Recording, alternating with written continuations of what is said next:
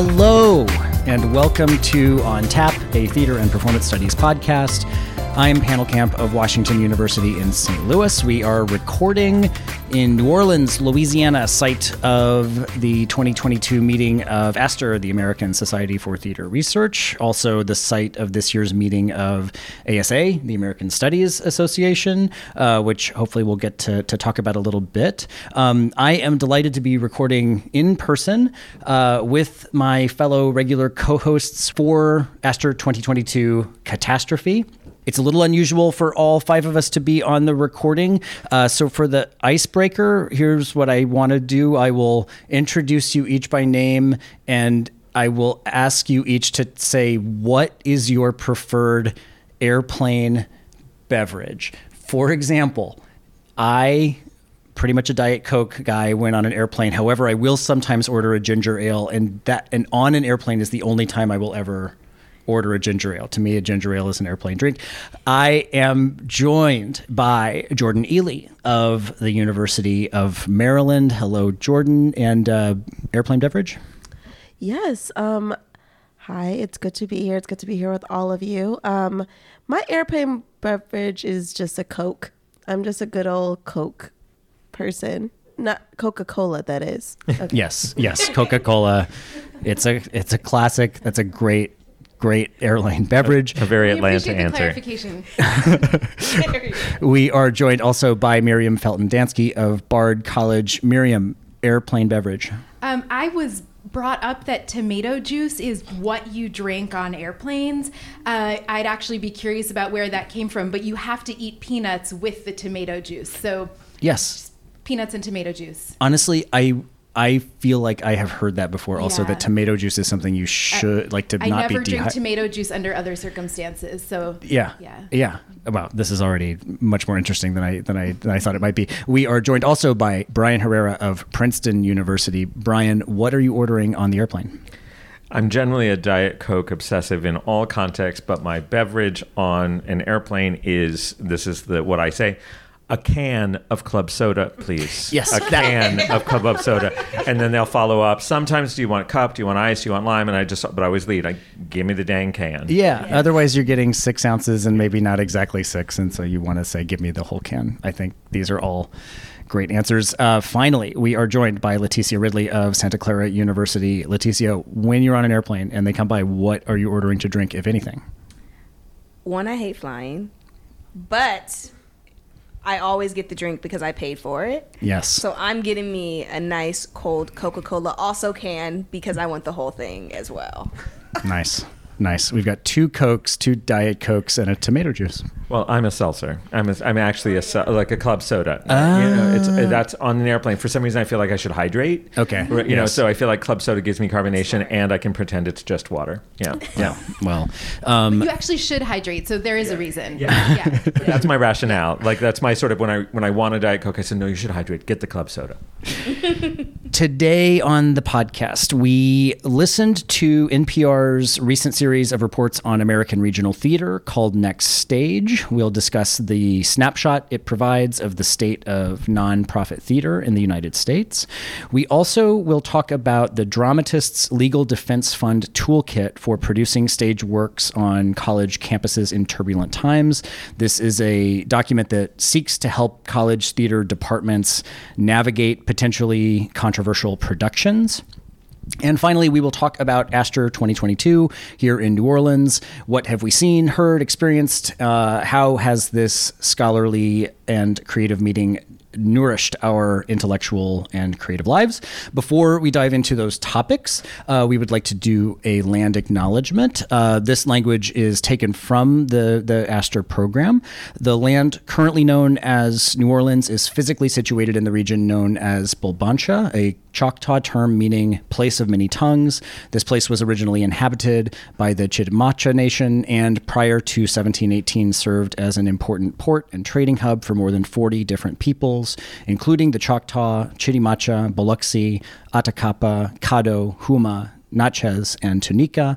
For thousands of years, people lived along the Mississippi River, and Bulbancha served as a place for diverse cultures to come together.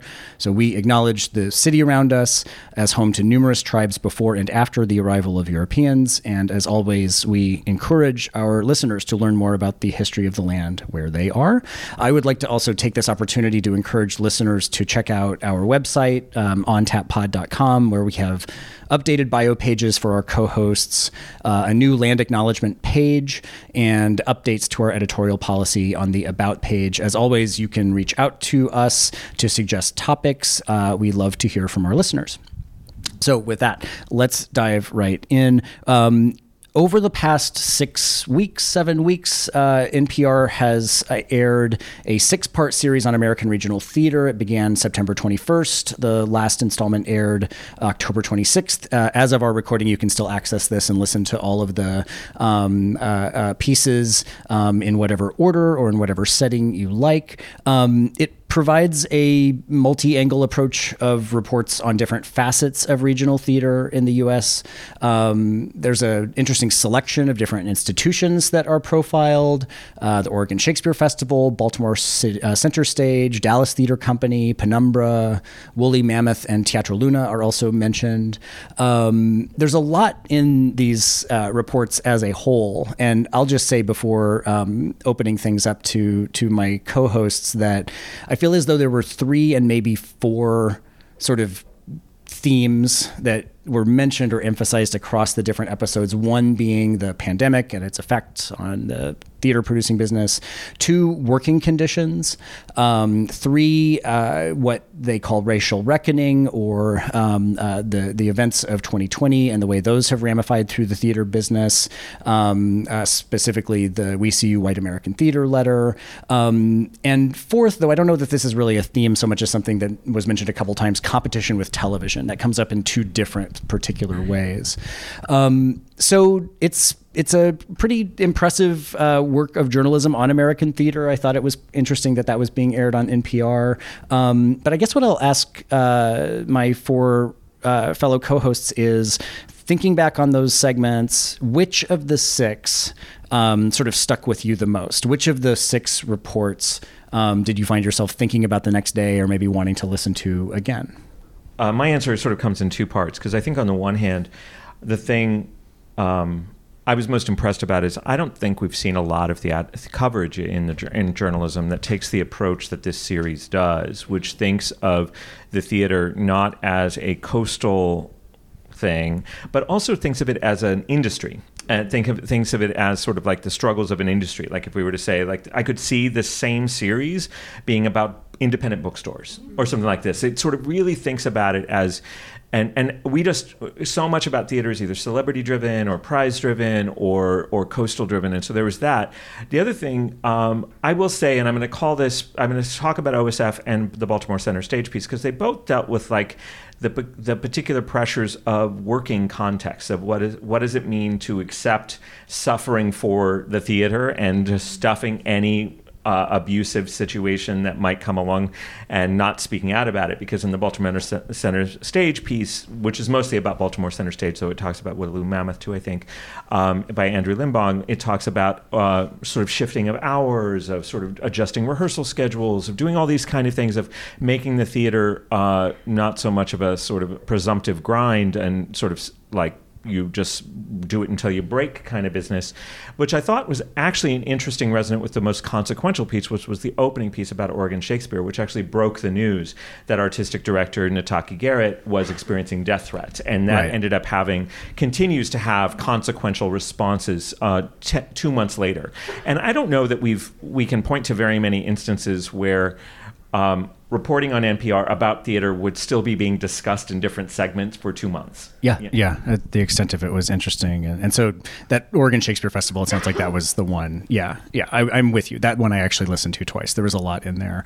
Um, what? Who? Who else? Yeah, Leticia. Yeah, I just to jump off that, I thought the episode that most interested in me was the Nataki Garrett one, but this also has resonance across across all the episodes.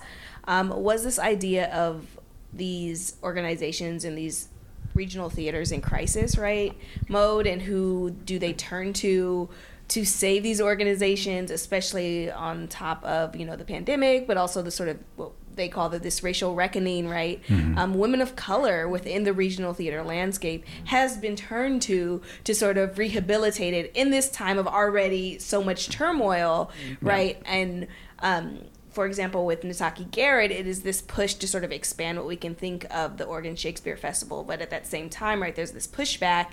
And even in the piece, um, I don't remember. Uh, the, the gentleman's name, but I believe he was a journalist who was who was talking about like you know this healthy dialogue that we need to have, and I, I just want to make sure that we have found great things to, to to build on, and there's this great foundation. I don't want it to change, but the reality is is it was failing, right?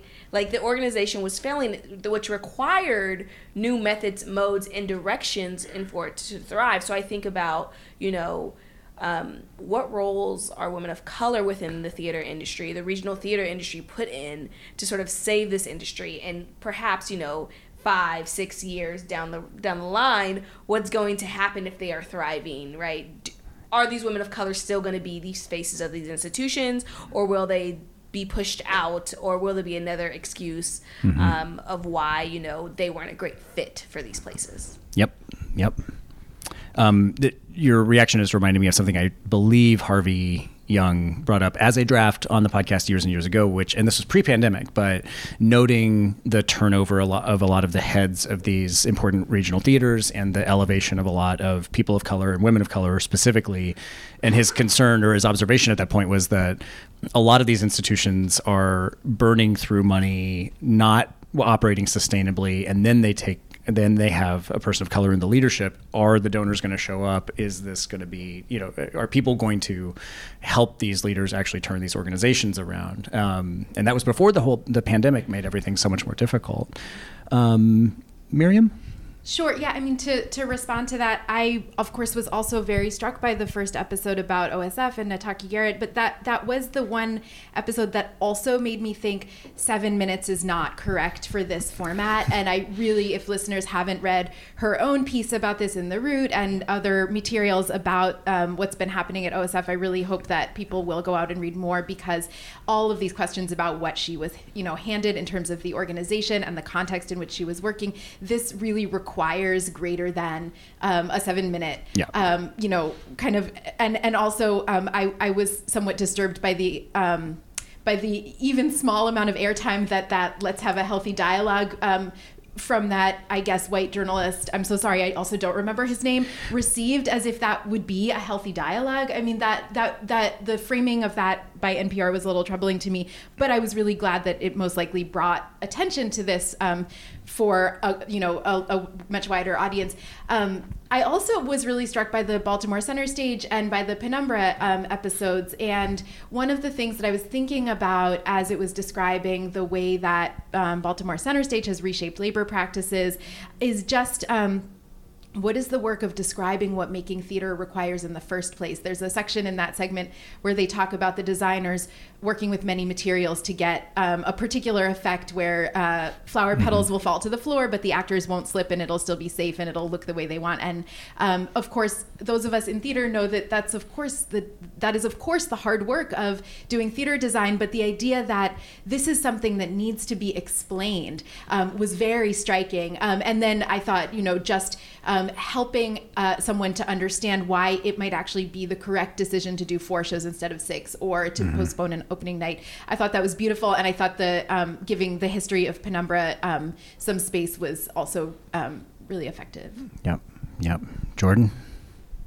Yeah, um, I, in addition to all of the thoughts shared here, um, the episode about playwrights and TV was really interesting to me because actually Terry Guest is um, a playwright I worked with as a dramaturg recently, and um, in addition to being such a fantastic playwright, I thought that his thoughts around the insustainability of playwriting as an art form were really, really fascinating and um, and speak to that thing that you were talking about earlier, Brian, about theater, the theater industry as an industry, right? Is that playwriting? Yes, it's creative, it's artistic, it's you know, it's quote unquote fun, you know, pleasurable, but it's a job, and it's a job that people um, cannot support themselves on, and a lot of the you know TV industry is basically so you know um, um, consuming playwrights and putting them in their their writers' rooms, and even before some have had a full production, you know, they're getting swooped into these TV rooms when they, you know, haven't even gotten a chance to actually explore the theater industry. Um, and so I thought that looking at that, I think one of the quotes that I was interested in was like, "Oh, I'll never go back to theater." It's like a, a first wife that you um, divorced, in. um, what is it? She was like.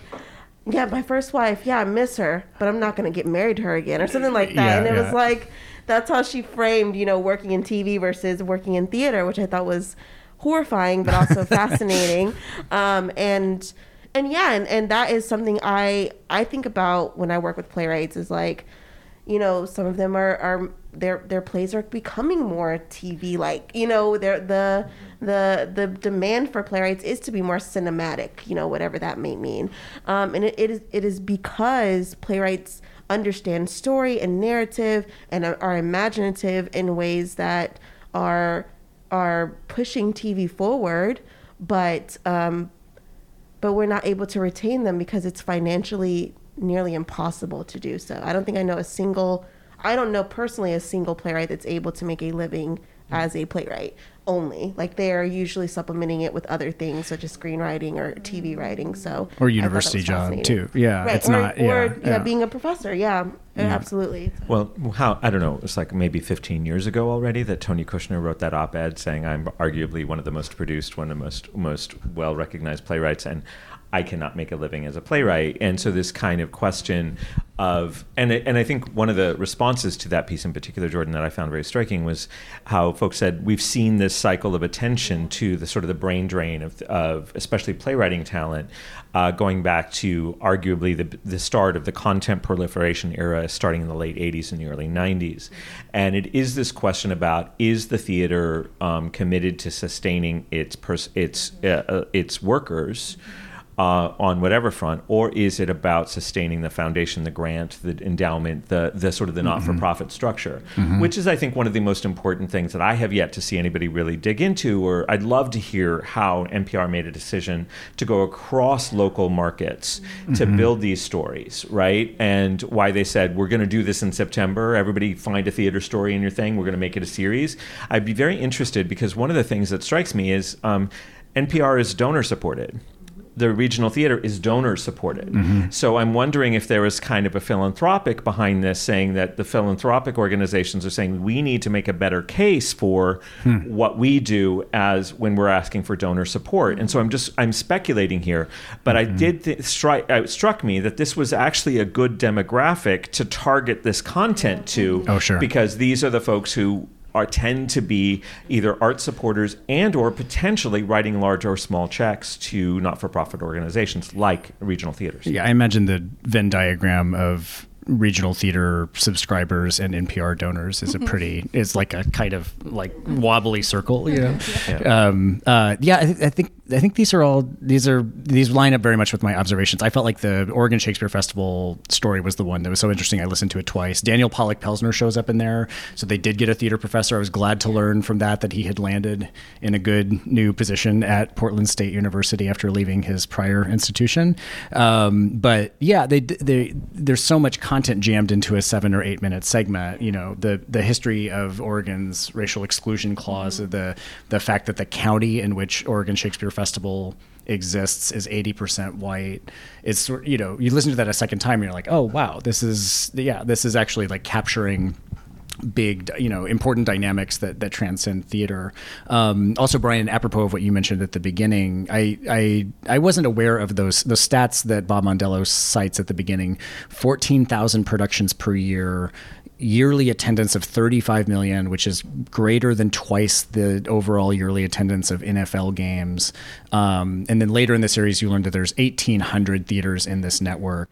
So yeah, I mean, I think that that's, those numbers fluctuate. Like there were moments, like there was a big crash in the early '90s where the number of member theaters declined almost by half because of the shifting foundation structures and tax laws and those kind of things. So, but these are the ones who register as not-for-profit, who also register in certain ways as being uh, having that kind of community orientation thing. But I think you're right. There is a way in which the the breadth and the depth and the ways in which everybody's local theater is actually part of a national industry is something that I think uh, the it's worth us having more conversations about. Yeah. This is actually a good time to segue into our next topic, which is about college theater productions. Uh, So, we looked at um, a document that I think is fascinating. I'm very excited to talk about this. Um, the Dramatists Legal Defense Fund Toolkit for Producing Stage Works on College Campuses in Turbulent Times. We'll put the link on our website so that listeners can find it. Um, but this document was published, I'm not sure when, recently, I think, uh, by the Dramatists Legal Defense Fund, which is an anti censorship organization uh, created by the Dramatists Guild um, with high profile board members, including the librettist John Weidman, who's the, the president of the board, and playwright Lydia Diamond, and, and others. Um, and the organization is dedicated to helping theater artists fight censorship with legal representation.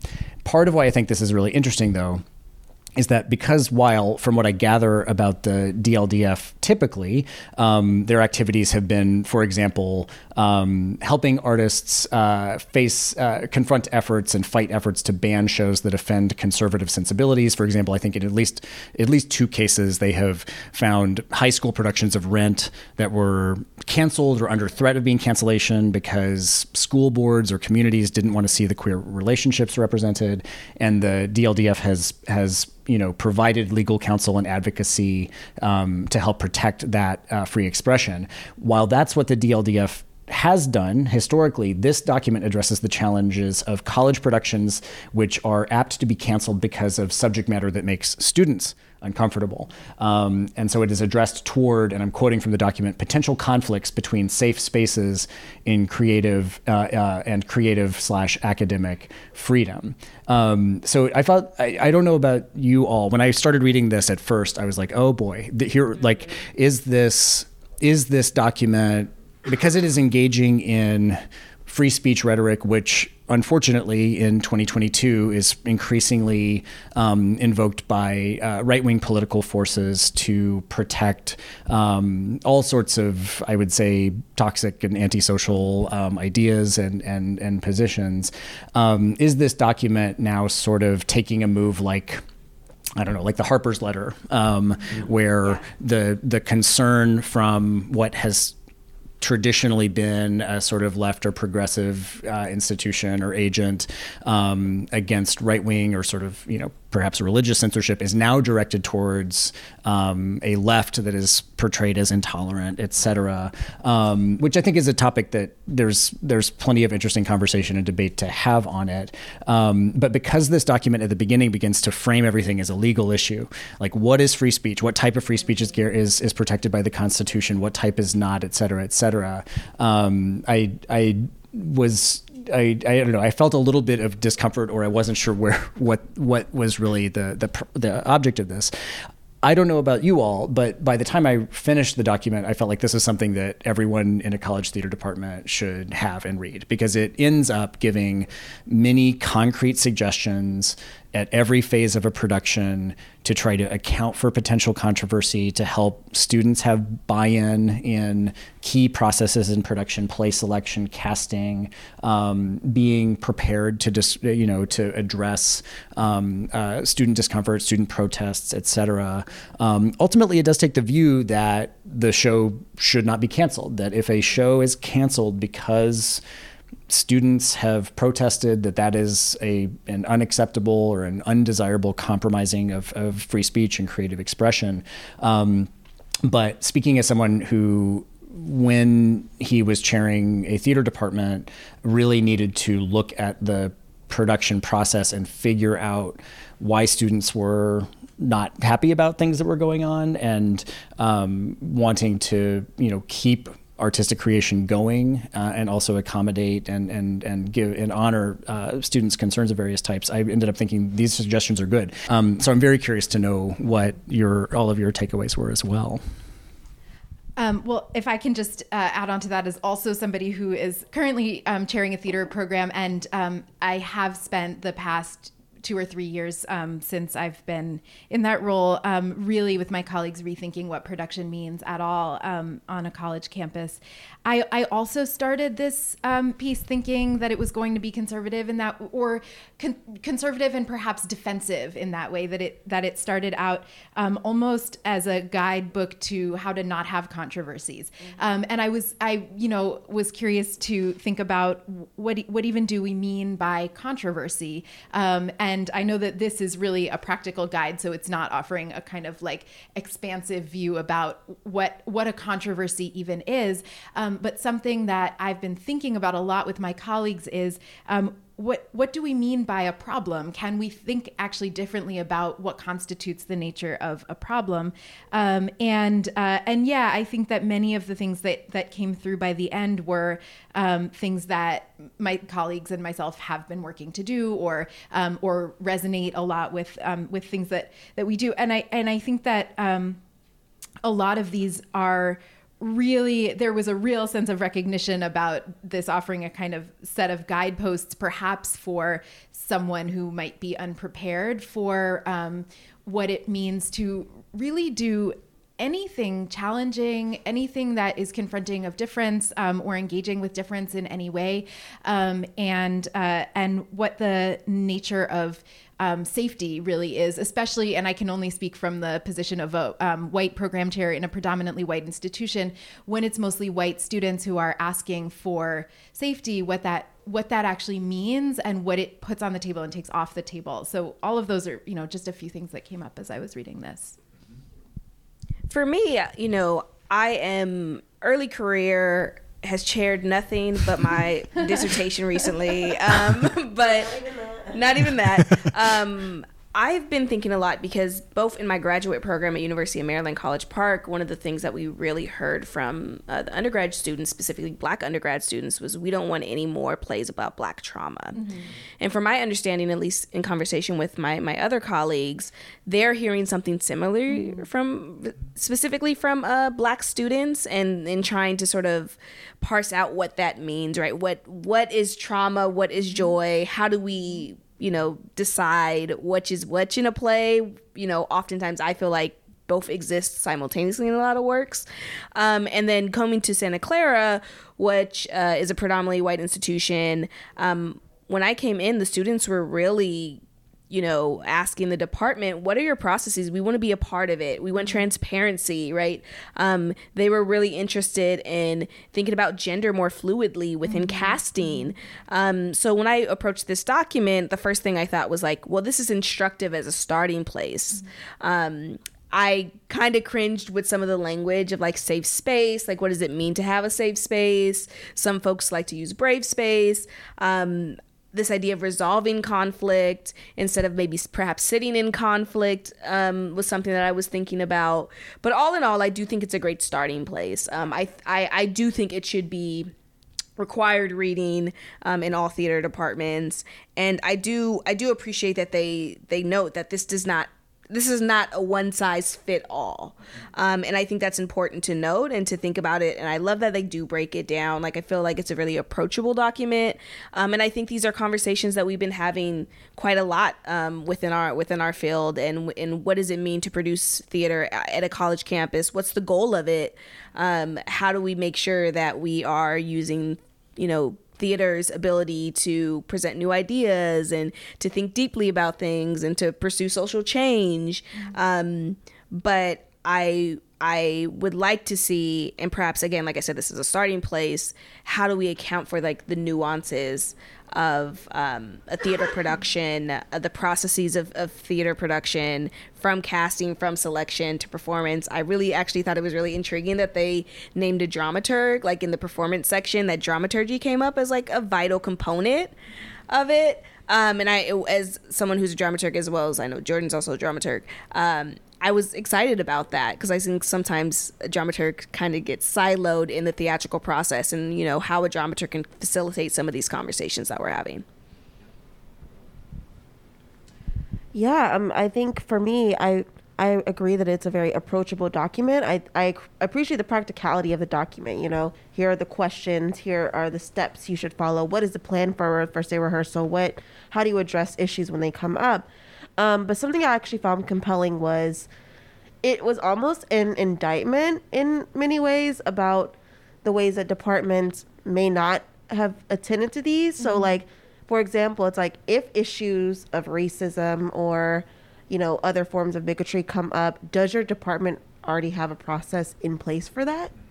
And I think a question like that is like both, of course, addressing the problem in the rehearsal room, but it's like, but it actually goes deeper yeah. into a department because, you know, I'm at University of Maryland and um, you know, we bring in guest artists, right, to do directing. So like there are people who are not affiliated necessarily with the department or who are not necessarily operating with this I don't know for sure, but like may or may not be operating under the same um, agreements that the department have set forth. But like when when it's being directed by a faculty member, for example, um, who is there, like how do they bring the ethics of any given department into the rehearsal mm-hmm. room? And so for me, it just reinforced that these processes are all connected with one another.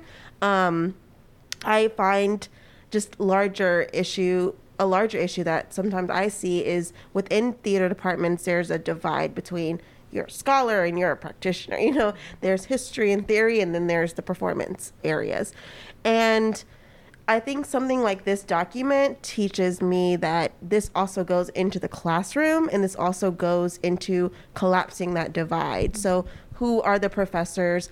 are who are also going to be teaching you about dealing with bigotry can is there there's there can't be a one size fits all model as Leticia was saying who it's all going to be addressed in acting or it's all going to be addressed in you know script analysis. Like it has to be this kind of collaborative effort that's happening across the department and that's not just in um, rehearsals. It's in the department meetings, it's in the classrooms and the season planning. Um, and like Leticia, I've not chaired anything yet except the chair I'm sitting in. But I have I have gotten to serve on like the season planning committee, for example, at the University of Maryland. And I think serving on that taught me a lot about something like these processes because we would ask these questions. Okay, you want to do this play, but do we have the support to do that play? So I think yes, this is a really great jumping off point, but I think it just reveals that there's a structural um, issue that needs to be addressed probably across theater departments. Yeah. I would agree that I think I think with everybody that this is I think a really great um, resource to not have to sort of to be able to bring it in and start the conversation rather than having to find a way to start the conversation wherever you are. I, I my biggest frustration with it, as I read it a few times, was I wish there had been more. I wish it had been a partnered release, like that the DLDF had partnered with a committee with ATHE or something like this, so they could have actually had a slightly more informed. Because I do know that the Dramatists Guild is the only entity outside of college campuses that when these things go up, the playwrights turn to the Dramatists Guild. And so the Dramatists Guild has found itself in the crosshairs of a lot of excited requests mm-hmm. from playwrights departments and from universities. And I can see why they needed to say, like, we can't field each of these individually. We just got to hand something back over. And so I think that was great. I do think there were certain sections that might have been fortified with something, some folks that might have been mm-hmm. able to think more comprehensively about different production models on campus. For example, some of the more recent uh, headline grabbing um, examples examples of shows being canceled because of students' refusal to say words that are scripted in a historical text, for example, have often emerged in student groups on campus. Hmm. and student production groups who work independently of a departmental structure. And those, and so what I was grateful for this is like, oh, I now have this thing that I can handle to the dean, mm-hmm. who is the person who is actually in the front lines, because we actually don't get involved in student group productions, yeah. and yet often and often those are the ones where students don't really know what they're getting into, and suddenly productions happening and things start exploding, and the dean is suddenly like, what do I do? And the dean is also in the position of being the person who signed the right, so is on the legal hook. So there's certain elements of this that I think is a, a multifaceted resource and is something I'm definitely in some of my classes going to use as a starting exercise for a lot of conversations that's a really interesting point. And uh, one of the things that the questions that I had that it reminded me of is uh, questions I had for this document, which was um, I would have loved to see their research. They said they did, you know, they spent two years looking at case studies.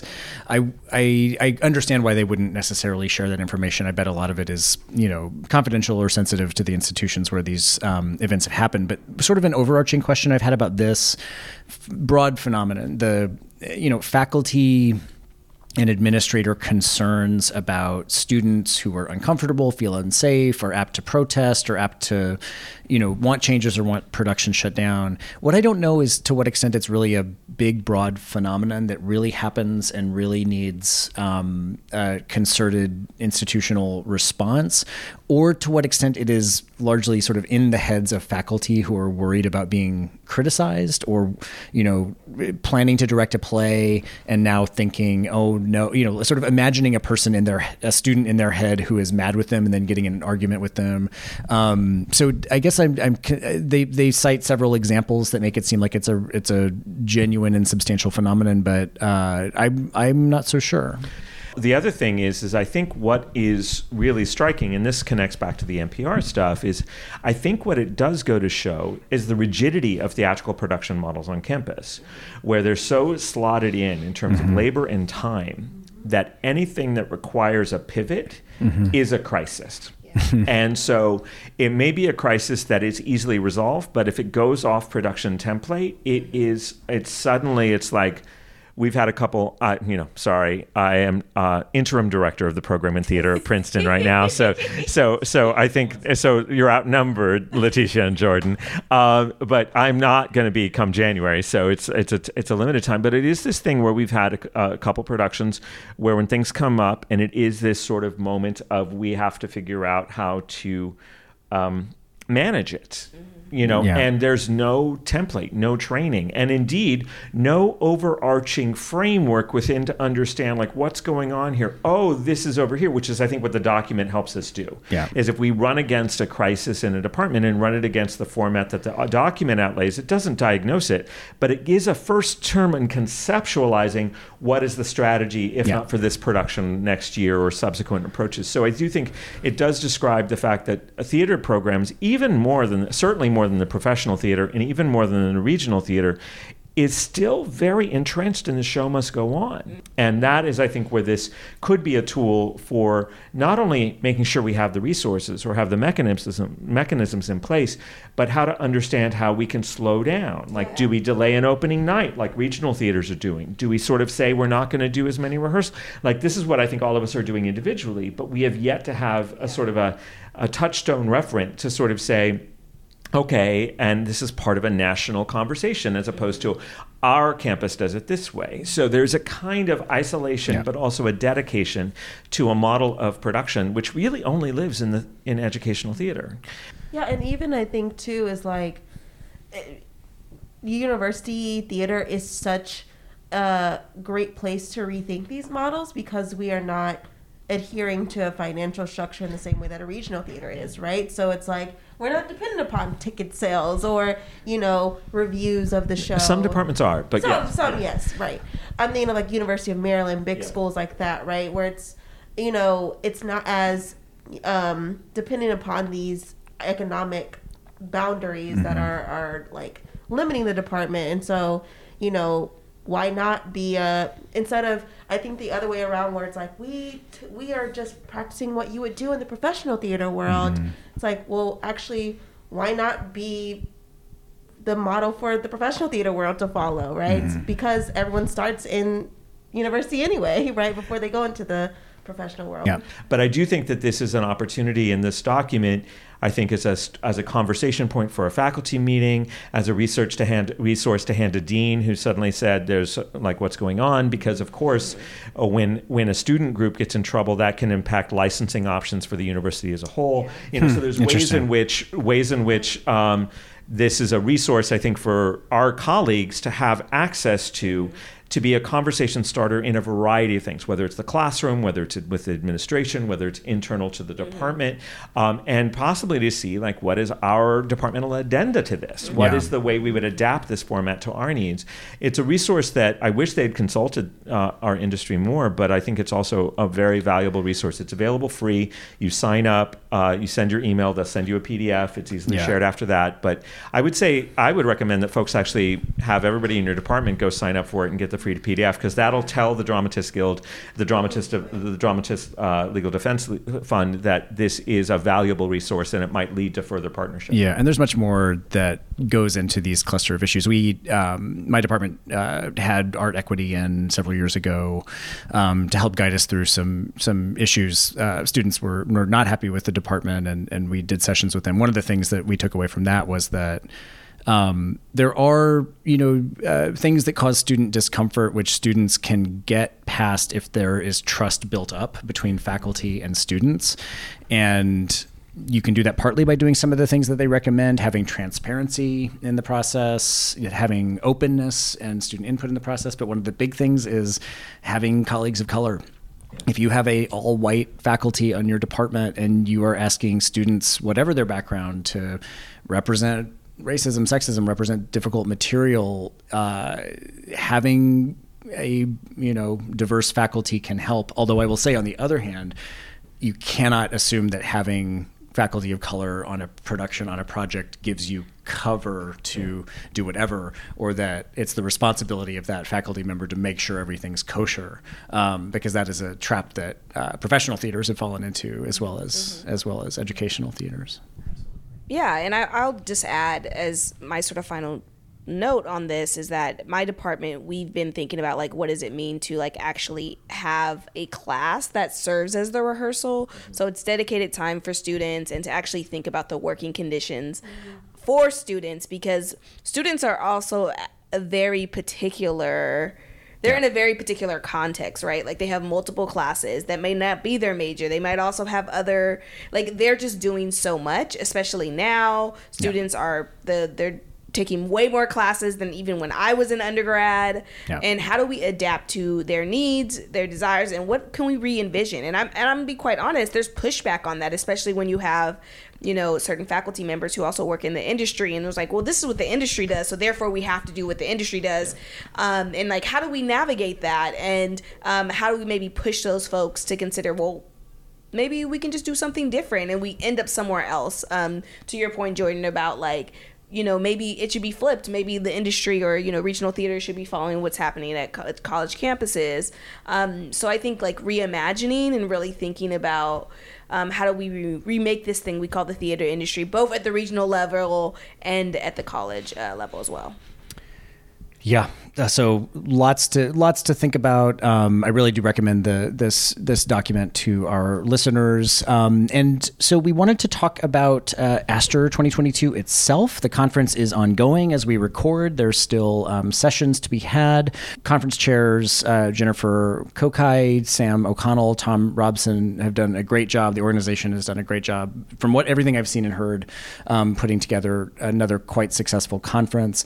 Um, I thought I would ask each of you, um, um, and oh, as an aside, uh, Miriam Felton Dansky had to leave, catch her uh, ride to the airport, so she is not here with us on this segment. Um, thank you very much, Miriam. But I thought I'd eat, uh, ask each of the remaining co-hosts: Was there something that you witnessed, uh, a talk, a paper in a working session, a, a piece of art, something that was memorable, excellent, thought-provoking? What did, what have you experienced so far? I'll jump in. Um, I'll say that I'm going to do a shameless plug. So I was con- co-convening with uh, Donatella Galella and Lindsay Livingston, um, call a working group called Decarcerating the University, and our working group was great, wonderful, everything. It was magical. Um, we're going to produce a zine, but one of the things that we actually were really conscious about was taking the working group outside of the working group context. So actually, this morning we tabled um, at the conference around abolition, um, and it was called "Coffee Not cops. Um, and we were really trying to, one, gather interest from the membership of, of ASTR to sort of think about collectively how we can address uh, cops on our campus, um, in our classroom, the cops in our head and our hearts. Um, and we really reimagine what like abolition from a theater and performance perspective offers us.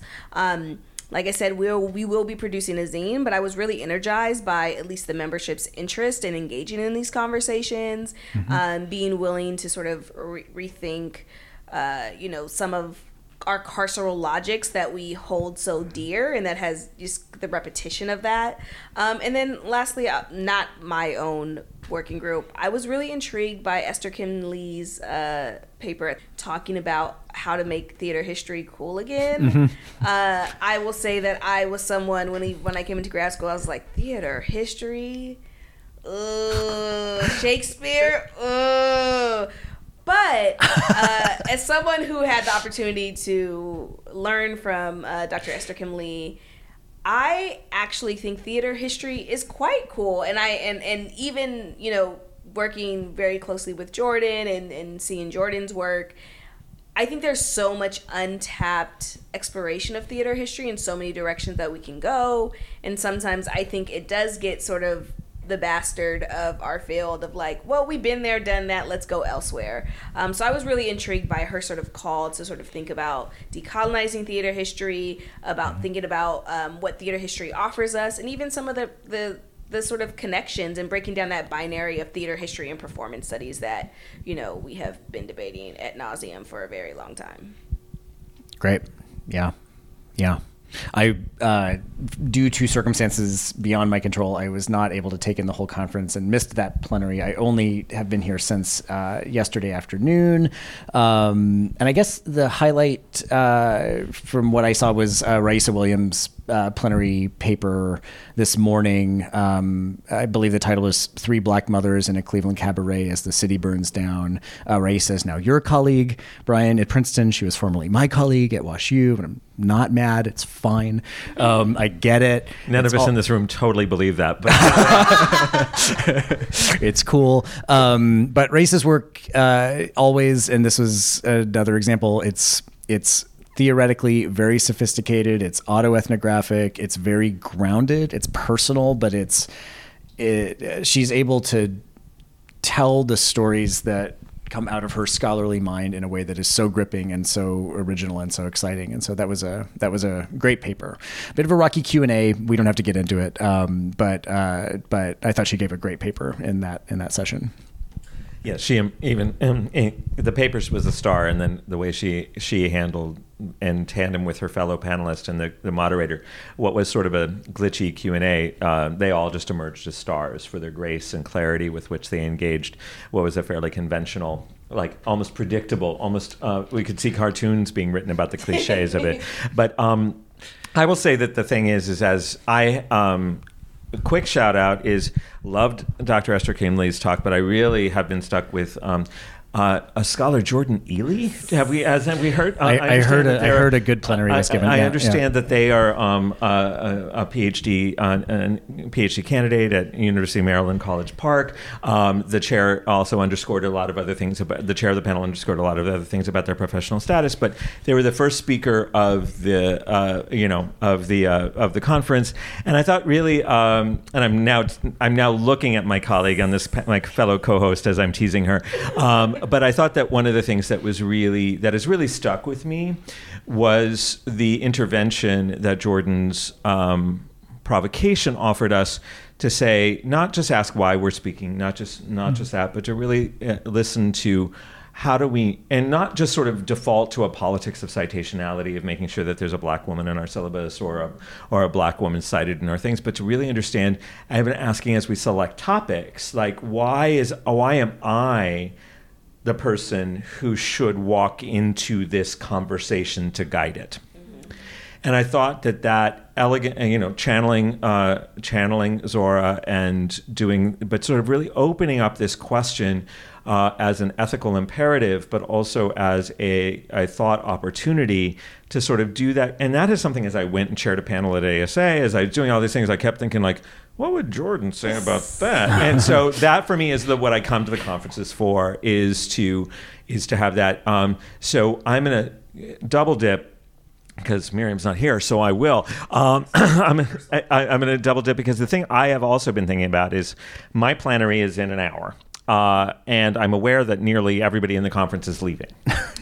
and I'm not taking it personally. I don't think it's really about me, but I am aware of that as a fellow with my with uh, Pannill and Charlotte Canning and Koritha Mitchell. We planned the last ASTR of the before times.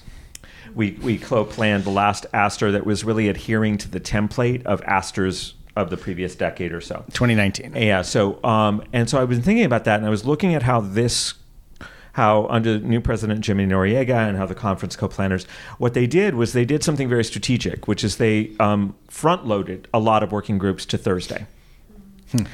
And they also diminished the number of plenaries, but put them a little bit later in the conference while also front loading the brunch and award ceremony so it was on Friday. So there's a way in which, in order to sort of get folks to stick to come earlier and be more engaged and not dip in at the peak moment of Saturday, Friday, Saturday, they did. And what we're now seeing is it's going to be a little bit of a ghost town tomorrow, and the popula you know, so Are people really? I mean, I know that a few people are leaving. I'm. I'm uh, yeah, a lot of people are people. leaving. A lot, like uh, Okay. like Okay. one of I, one uh, other point of awareness that I think is worth noting is Jimmy Nor- Noriega's one of his presidential initiatives is to sort of enhance undergraduate participation options, which has meant the first undergraduate-led working group. But one of my students is part of that working group, and she booked her ticket to return on Saturday, and her roommate who booked the room was leaving today. And so she was suddenly having to find another room. So there's this kind of thing where a lot of folks are leaving on Saturday. Interesting. And so, um, so if they came on Thursday, like it's the question of a four day. But it's one of those things, and I think just tracking back everything we've been talking about, how when we make structural changes, we also have to be prepared to assess, understand, and strategize the unintended consequences of those structural changes. When we uh, make an adjustment for a certain set of priorities, it will reveal some things that we hadn't necessarily anticipated, and how are we, you know, um, going to do with that? And so, as Laura McDonald, the vice president for conferences, said at the at, at the business meeting yesterday, she said, "What we did this year may not be what we do next year." So it does seem like the organization is moving into a slightly more experimental mode, which is different than what panel I came into, which was very much you have to do it the way we've always done it.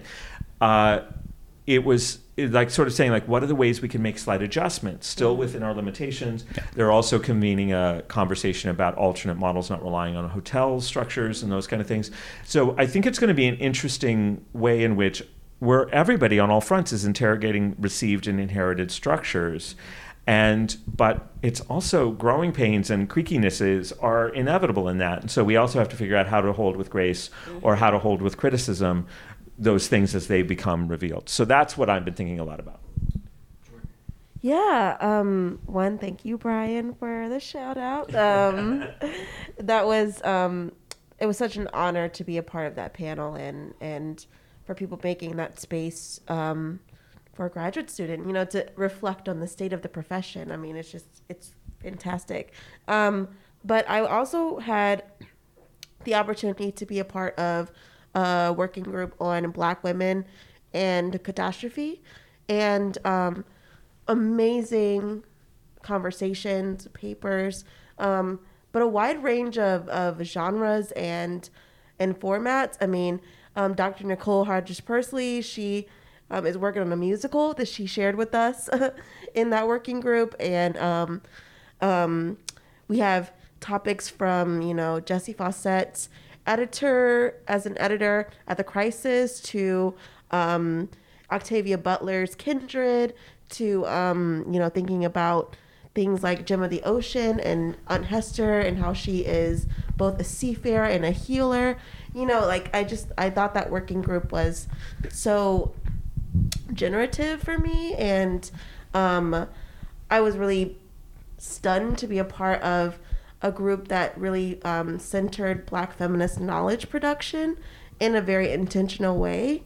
And, you know, we're so siloed as black feminist scholars. You know, it's like someone's over here and someone's over there. But for us to be able to come together and, you know, I was able to meet some new colleagues and just, you know, have that connection and very um, centralized space for thinking about black women's um, knowledge within the space of performance studies in so many different ways was just truly I can't even I can't even put it into words. It was just like I never had that experience before at ASTR, and I think new paradigms um, are they open up those possibilities, right? Like if you have these conference conveners who are the ones who said yes to that group, which then made space for us to all come together, and now we all know that we're not alone in our little corners of the world. You know, it's it's that kind of of um, I don't know, forward thinking, future thinking, intentional, careful planning um, that leads to the biggest change I think in our fields.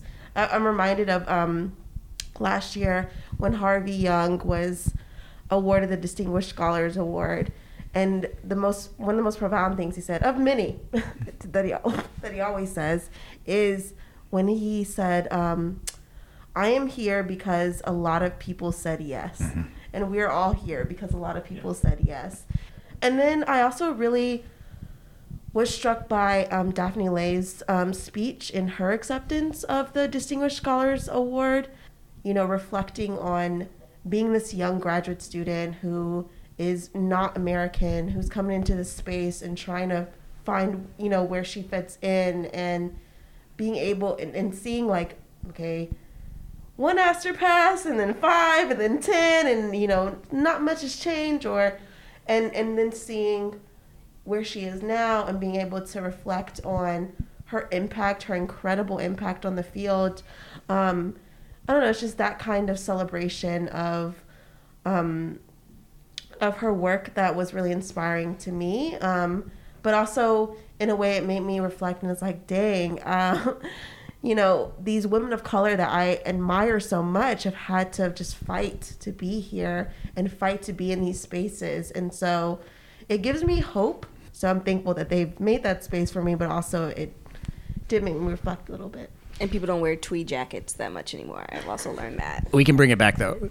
We can get we can get the tweed. If anybody can, Letitia can. Yeah, Yes, yeah. that's right. Absolutely. I'm trying to be the style icon of ASTR. Uh, I can't, you know, I can't compete at ASA because it's a fashion show over there. But ASTR, I feel like I can. ASA, the bar is high. I hear. I've never I feel been, like never tweet been. on you is cool. Like tweed on, like cool new professor. That's cool. I think we could all work tweed and, and, and an ensemble. It would be and like it would be a Just camp. fascinating thing. It would be a fascinating thing if all of us, if all camp. if all the co-hosts were, we, maybe if we ever do another one of these reconvenes, we do a shot and we figure out what the what the sartorial consistency is for all of us. I think we find a need to be coordinating our outfits for future uh, in-person recordings, and the first one should be Tweed, Tweed and Hope, Yes. 2023. tweed and hope. Tweed and hope. Tweed and Hope. Uh, uh, Hope, let's if let's uh, let's wrap this up with our drafts. Um, listeners know, listeners certainly know that uh, our drafts are our works in process, our incomplete thoughts, our musings, what's bouncing around in our head. Um, uh, Leticia, what, what is your draft for the episode? Yes, I'm so excited to share my draft because you know, if you don't know me, I kind of have I obsess over things. I get really interested in things and I just obsess over them. And I spend hours on it. Recently, it was Big Brother, but that's not my draft, listeners. My draft is something called role playing in video games. So, Grand Theft Auto is this huge game, and what a group of computer engineer scientists clearly i'm a theater scholar and not in any of those fields created a server in which folks can create their own town using sort of the base game of grand theft auto. Um, and by that i mean like they want a Wingstop in their virtual world. They can put a Wingstop in there. Um, and i discovered this world created by black femmes um, called Venus City Role Playing, and it's serious role playing where people take on a their their avatar, their character, they take on a role, and in this world they have to live. Um, and what's really interesting about it is that in this virtual world where they can imagine any possibilities, they often uh, continue to reinscribe the very scripts of their of their life, right? So like there's a police force. Um, the police act very similarly to, you know, our day to day. Simultaneously, right, you have all this expression of queer desire from folks who may not feel comfortable in their so you know quote unquote real life to express it. So i'm just really interested in the space of role playing for both imagining different sort of possibilities as space of exploration but also why folks tend to sort of lean back on those very models and structures in which we already currently live within. Is this a product that uh, whatever company makes Grand Theft Auto has created and is selling, or that people have sort of hijacked and made their people own? People have hijacked and made it. Wow. um yeah. So like people can create their own individual world. So there's actually many many worlds. Do you access them through like a PlayStation or Xbox or a You PC? only you only could play you can play Grand Theft Auto on many um, platforms, but the only way that you can play like these very specific role playing games is you have to have a computer. Okay. And you actually have to have this server Like a gaming PC, Five yeah. M. Okay. Yeah, FiveM, which allows that role playing world to exist for you. it's fascinating. That's fantastic. Um, uh, Brian. Yikes. Okay. Um, so I've, I've been sort of draftless for a while, but I think what I'm going to go with is um, Letitia distracted me because she mentioned Big Brother, and so I'm like, I, I'm I'm like I'm finally watching the new series series of the Mole, and so I'm like really excited about that, and I'm not quite done, and that's what just that's been sustaining me. But uh, but the thing I think I will say is I just came off of a three year term of service reading for the Hewitt Award, um, which means that I've had the the real blessing and burden of doing a sort of three graduate seminars in a in a space of four months, reading uh, dozens of academic books. But it's been a, such a gift to read beyond my discipline and read beyond my field. And what I'm aware of now, as I'm cycling out of, and this year, this year in particular was just a stunner of a year. So, uh, plug if you haven't seen the list of ten finalists for this year's Hewitt Hewitt Award, just um, close your eyes and point read it you won't be disappointed. They're amazing list. Um, but for the first year i know that I, when i see a new book it's not going to be coming at me. And so i'm like uh, and so i'm very excited to uh, read uh, her name's come up a few times esther kim lee's new book made up asians yellow face in the exclusion era.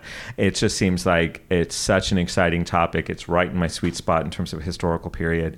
And uh, nobody does it like esther kim lee. So i'm just very uh, excited to get that book and haven't bought it yet but it you know but it was also like why am i not buying it oh i said oh i was assuming i'd be getting it too. Uh, okay no more i now have to buy them again which is great so um, yay for the hewitt finalist list and yay for esther kim lee's new book Yes. Um, so, in the spirit also of celebrating scholarship, um, one I I kind of have a two ish, more of a question, more. Of, I'm just kidding. Um, but no, I do have two ish drafts. But one is I I cited this in my talk on citation, but feels right by Kemi Adeyemi, which was just recently released, I believe, in September 2022, like literally fresh, hot off the presses, Duke University Press.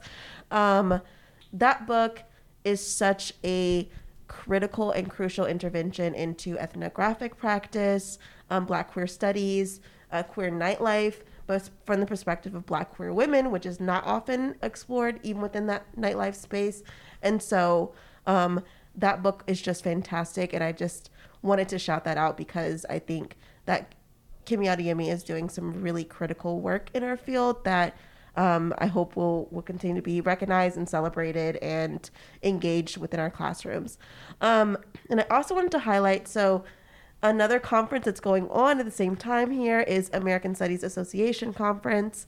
Um, and I've gotten to kind of sneak away and do both, right?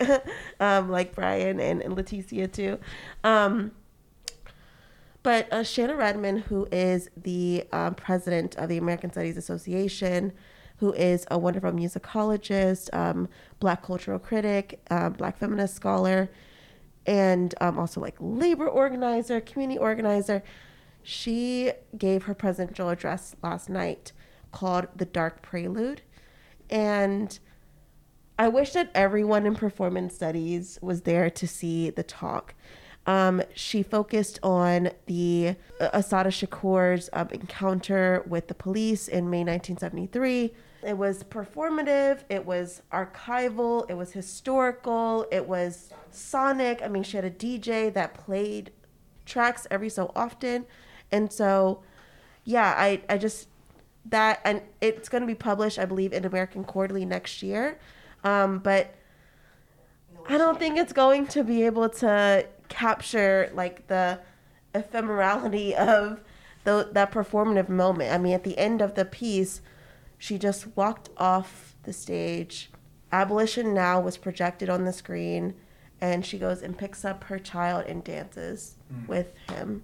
And that was how it ended. And it was just, it was poignant, it was beautiful, but it was also just so critical. Um, so, anyways, when that piece comes out, I hope all will engage it and and read it and teach it in your classes, but also like it it cannot compare to what happened, the actual performance of it. So what a wonderful way to engage that that work. Fantastic.